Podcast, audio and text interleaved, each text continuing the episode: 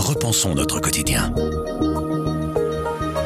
Si vous avez un enfant en 6 primaire, il est temps de penser à son inscription en première secondaire. C'est lundi que débute la procédure pour la rentrée 2023. Pour les parents concernés, ces dernières semaines, vous avez normalement reçu le formulaire unique d'inscription. Vous avez jusqu'au 10 mars pour le déposer dans l'école de votre choix. Comment faut-il le remplir? Quelles sont les échéances? Et qu'est-ce qui change cette année? On fait le point avec Alice Courtois.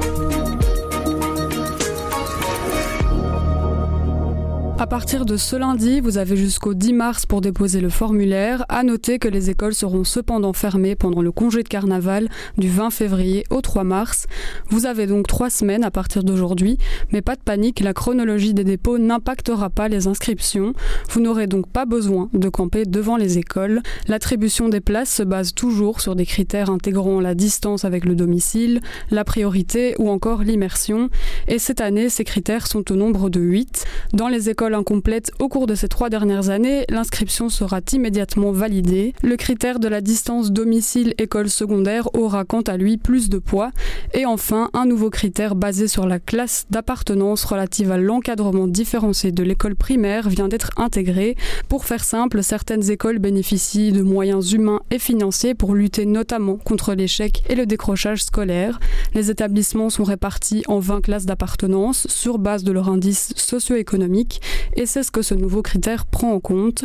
La valeur du coefficient sera plus importante pour une classe d'appartenance plus faible, le but étant de favoriser l'égalité des chances. Votre enfant restera cependant prioritaire s'il a une sœur ou un frère déjà inscrit dans l'établissement souhaité. Très pratiquement, Alice, comment est-ce qu'on fait pour remplir le formulaire?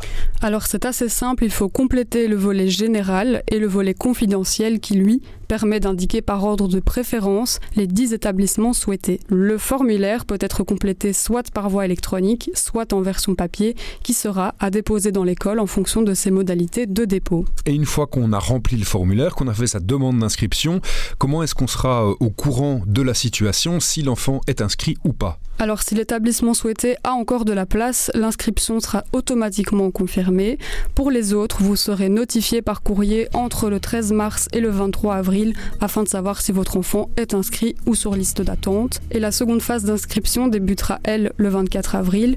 Et cette fois, ce sera premier arrivé, premier inscrit. Les listes d'attente continueront d'évoluer jusqu'au 21 août 2023 et vous retrouverez toutes les informations sur le site de la Fédération Wallonie-Bruxelles. Merci Alice.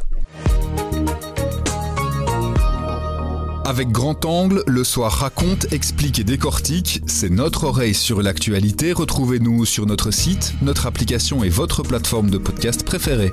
À bientôt.